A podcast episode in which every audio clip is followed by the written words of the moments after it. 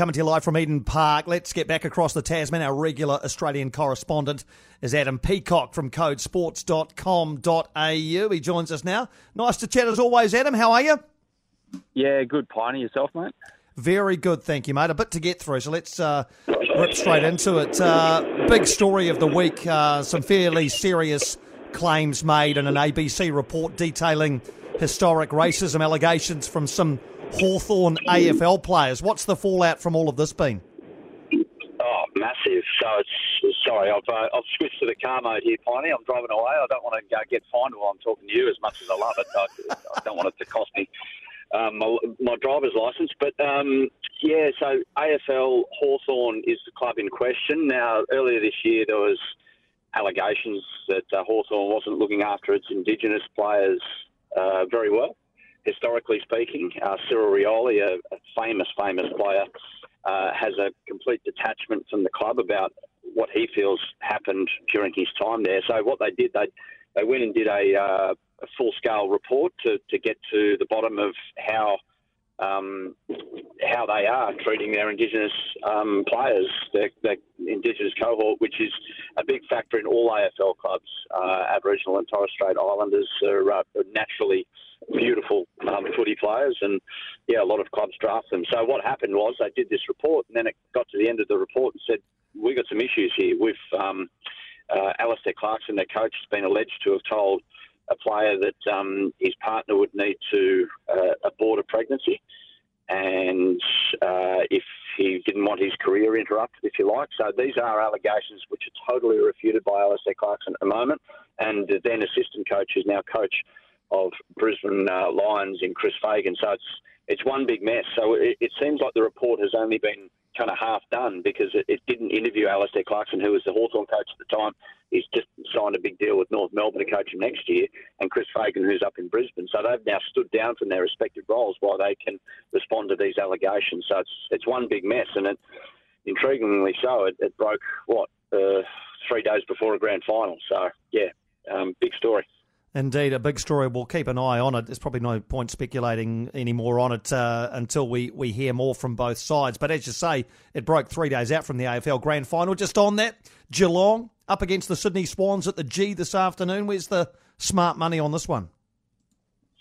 Um, well, my money's on Sydney because I'm a Sydney sider and like, we're just so parochial over here. It's, it, it is a bit like over there in, in New Zealand. You've got your, your sections, South Island, North Island, and sections of that are parochial, especially when it comes to the rugby and Ranfurly Shield or whatever it's called these days. And it's a bit the same here with our sporting teams that um, various states and, and pockets of states think that they're just automatically better than each other. So it's a good little battle this uh, week because you've got Geelong, who is just a, like a satellite city just out of. Uh, out of Melbourne taking on Sydney, the Sydney Swans. So, um, yeah, I'm hoping Sydney, but Geelong have been the best team all year, so probably you'd say that that's the favoured option if you're a betting person. Let's go to football. Socceroos All Whites. Uh, game one, Brisbane on Thursday night. They play again tomorrow, of course, here in New Zealand in game two. 1 0 to the Socceroos on yeah. Thursday night. What did you make of, of Australia's performance? Scratchy. Yeah, you guys were better. I was there. Um, it was uh, Graham Arnold was firstly disappointed that lost the physical battle uh, against the All Whites who were wearing the All Black. But anyway, um, and notably when Chris Wood uh, decided to replicate a charging Queenslander in state of origin and just whack one on um, on Matty Ryan. So I, I, saw Matty quickly after it. He just shook his head and he went, "He's he's a big boy, old Woody." So um, yeah, it was.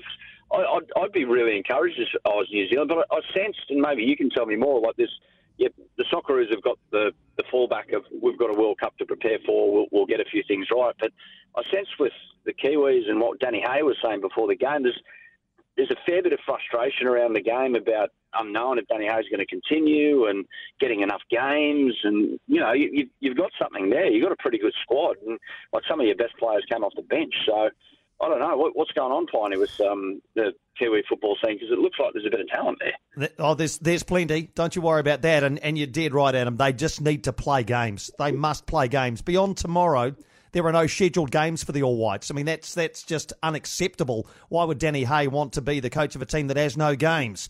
Uh, we haven't got um, any time to talk more about it, but I can tell you it's a hot topic for sure in footballing circles over here. Yeah, and, and fair enough too. It, it, I don't know. Is there there appears outside looking in, there appears to be a big disconnect between, and always kind of has been, an undercurrent of disconnect between the, the, the administrators of the New Zealand FA and, and what needs to be done on the ground. You, have got something good over there with Wellington Phoenix and the academy there, and you've got players playing around the world. So it's not as if you're, you're starting from scratch and got no players. So hopefully it can be all welded together because I'd, I'd personally love to see the Kiwis at another World Cup along with us Australia will get the chance with 48 teams. It would be harder to miss out than actually make it next time.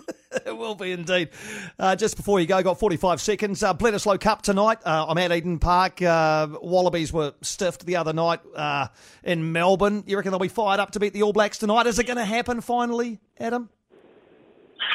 I don't know. Is the, you got a French referee organised again, or what, what's the go? Um, oh, um, I, I, thought you guys didn't like each other after what happened to the Rainbow Warrior. Anyway, um, look, we, I, I, I don't. After speaking with you last week, I just think emotionally that it, it felt like the Wallabies were a bit wrecked after that. So it, it'll be a big effort to get up because they they did start not whinging straight away, but feeling sorry for themselves immediately. And I, I wasn't a big fan of that when there's another game to turn around. And it'd be huge for the Wallabies, year out from a World Cup, to beat New Zealand okay, dead rubber at Eden Park. That'd be massive, but I, yeah, I'm not so sure about it after how last week turned out.